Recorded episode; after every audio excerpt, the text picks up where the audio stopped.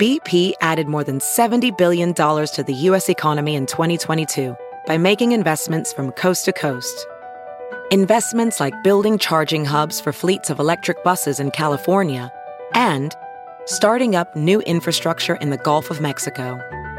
It's and, not or. See what doing both means for energy nationwide at bp.com slash investing in America.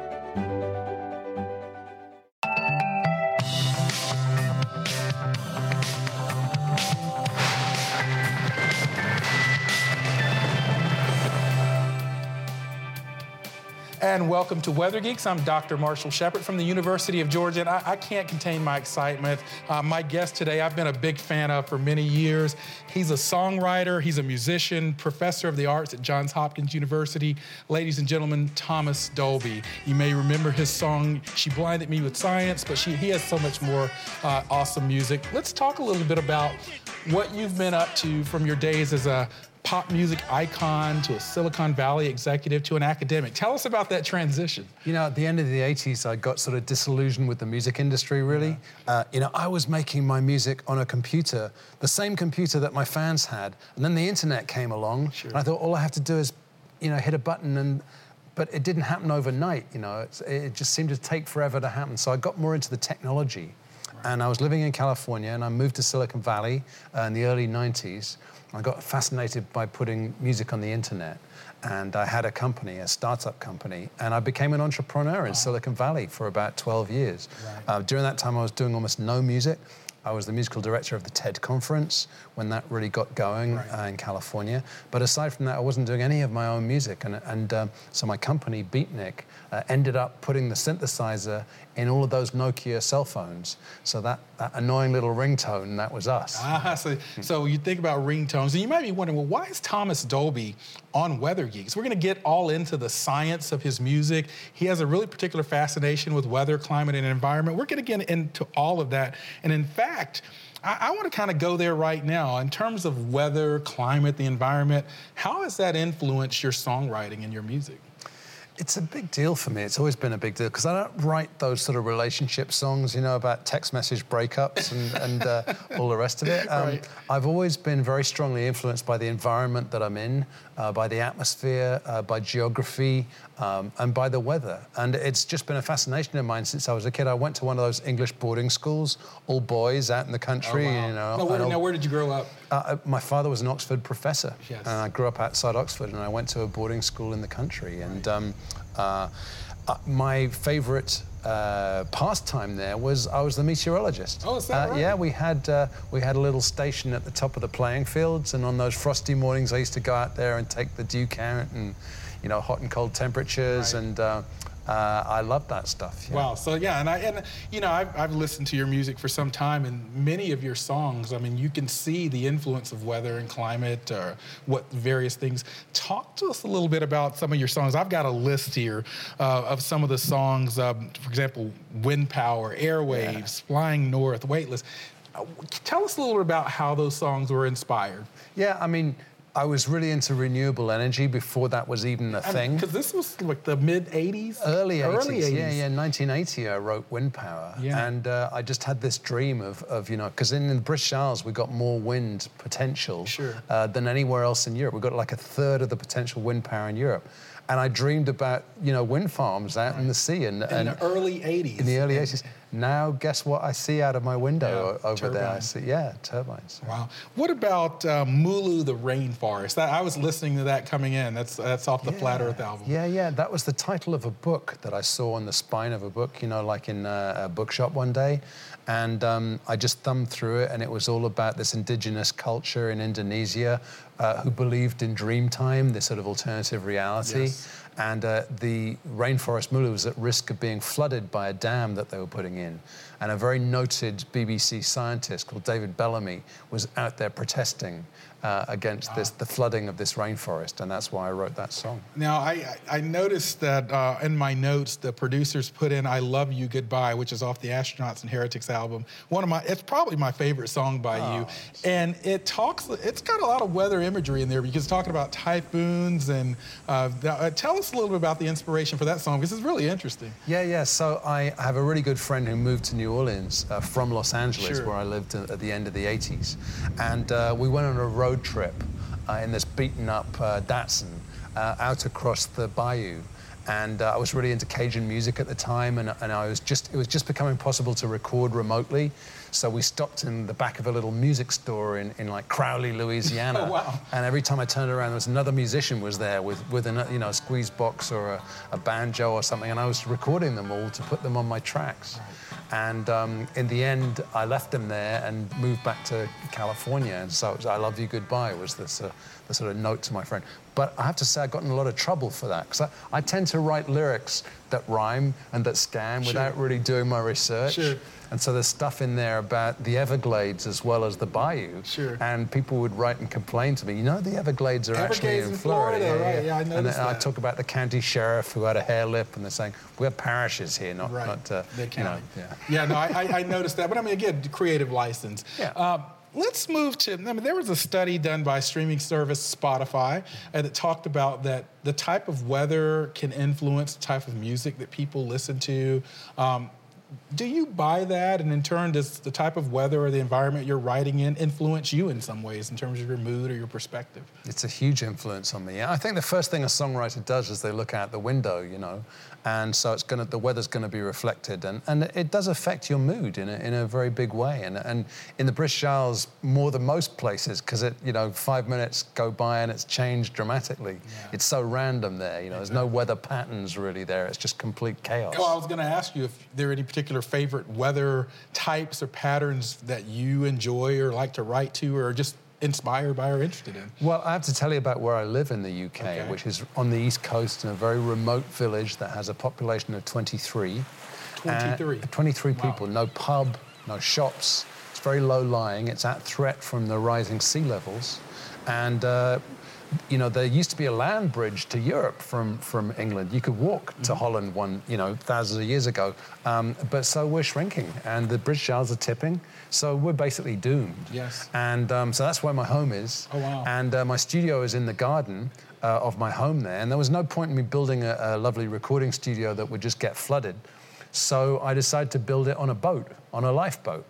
And I scanned eBay for months, and I finally found the perfect lifeboat and I brought it to my garden in Suffolk, in England, and I took out the diesel engine and put in a bank of batteries and a turbine on the mast and solar panels on the roof. And I started making music. And, and I, I, want to talk to you a little bit more about that in the last break. But when we return, perhaps known for his song She Blinded Me with Science, Thomas will tell us what he thinks of those who are actually blind to science.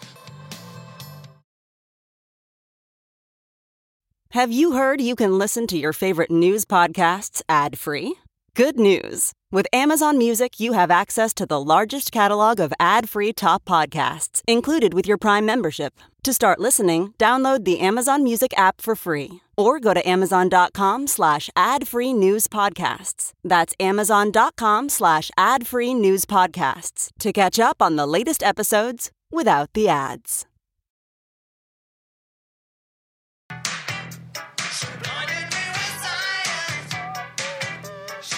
And we are talking with Thomas Dolby, pop icon, recording artist, artist Grammy nominated, and also uh, we learned in the first segment a weather geek as well. We're going to bestow that term on you. And his book is called The Speed of Sound, uh, Thomas Dolby, a memoir. Tell us a little bit about your book and what was the inspiration for this book? So it's really the fact that, you know, I grew up in, in London in the new wave era. Yeah. So what was in the headlines was stuff like the Sex Pistols. Um, electronic music was very hard in the late 70s, early 80s. Big machines that didn't stay in tune and they were expensive and bulky and very hard to record. And um, I was just always a DIY fanatic, you know, so I would just find a way to you know, solder these things together and make bleeps and blips with them and turn them into music mm-hmm. somehow.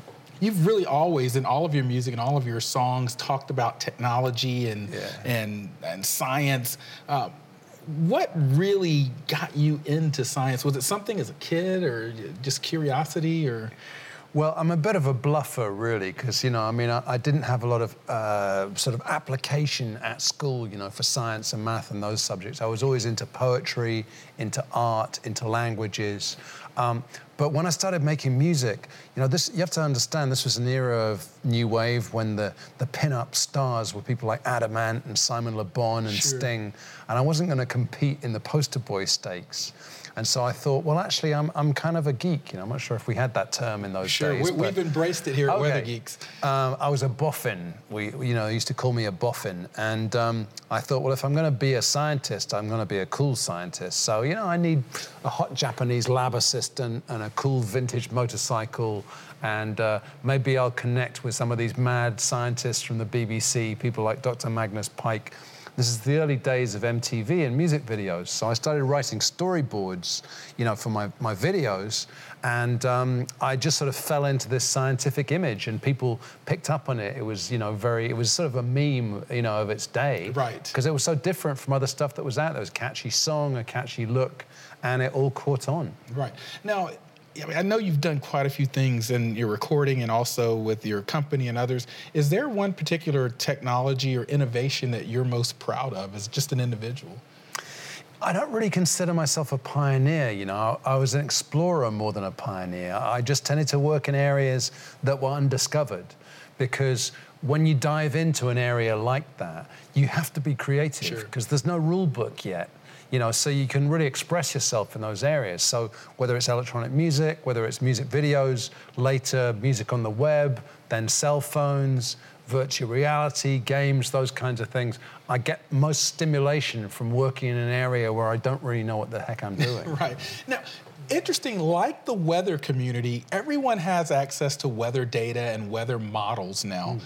The same thing with some of the recording and music technology, hmm. things like GarageBand on certain platforms and whatnot. What are, what are your thoughts on this era of music, and what do you tell your students at Johns Hopkins? I have mixed feelings about it. On a certain level, it's great that it's so accessible now. You know, it's very rarefied when I started out, so you had to be a bit of a nutter, you know, to go into it.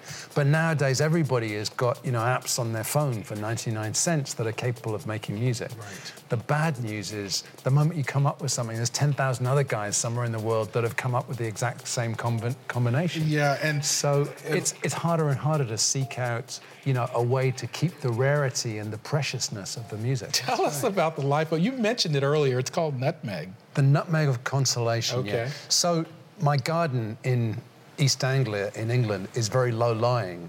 If the ocean level rises a couple of meters, we're doomed. You're doomed. Your home is. You mentioned that earlier. So, So- you pay attention to climate Oh, change. then. absolutely, yeah. So I had this idea that, you know, when the floods came, I would rise up like Noah and float off into the sunset Sure. making my music. Um, so I found on eBay this lifeboat. that was a ship's lifeboat. I brought it to my garden and I took out the diesel engine and put a wind turbine on the mast and solar panels on the roof and a bank of batteries under the floor. And so now I can work late into the night using nothing but renewable power.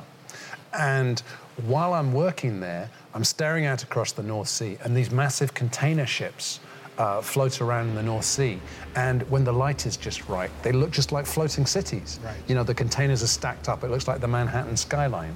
So I came up with this concept for a sort of alternative dystopian future when the only place that's cool enough to live is on the hulls of these abandoned ships heading towards the North Pole. Wow.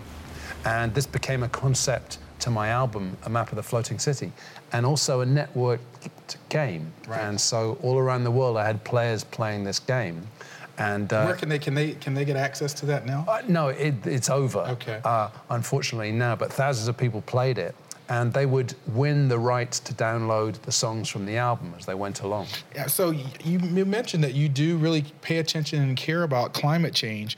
I want to get to something that's really interesting in contemporary times. The second album, or one of your albums, is called "The Flat Earth," and there are a lot of people now that are they're flat Earth societies and people talking about the Earth is flat. But I get the sense that you wrote that song and that album from a different perspective than is obvious. Tell us about it. It had a sense of irony to it. That's yeah, right. yeah. I don't actually believe in the flat Earth. Sure. The idea of the flat Earth society in 1983 or whenever it was um, represented to me just sort of dreamers that hang on to outmoded concepts, you know, out of a sense of romance and poetic license and so on. Um, I saw a tweet the other day that was something along the lines of members of the Flat Earth Society are all over the globe.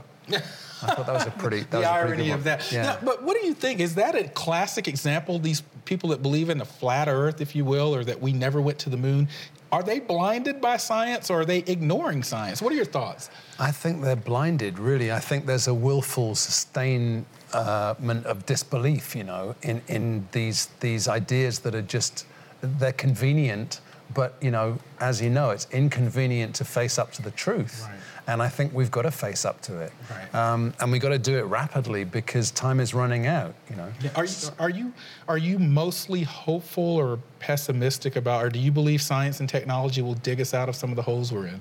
I'd love to be optimistic. I can't be that optimistic. I don't. I can't. In my heart, I can't feel that optimistic about it. And I look at my kids and I just think we've messed things up so badly. Right. You know, but I mean, we've got to do what we can. And if there is hope, it's with the scientists, it's with the geeks, because heaven knows the politicians and the religious leaders aren't going to solve it. Right. We're gonna we're, we we try to kind of have conversation with all of those folks here on Weather Geeks in 30 seconds or less. What's next for Thomas Dolby? Mm. You know, after everything that I've done through my career, I sort of feel that the best thing I can do now is try and pass it on, try and pass on some of the the experience and hopefully the wisdom to a new generation of kids. So I'm teaching a degree course at Johns Hopkins University, and we're focused on the next wave, which is really virtual reality, augmented reality, all sorts of immersive worlds, and how can sound and music play a part.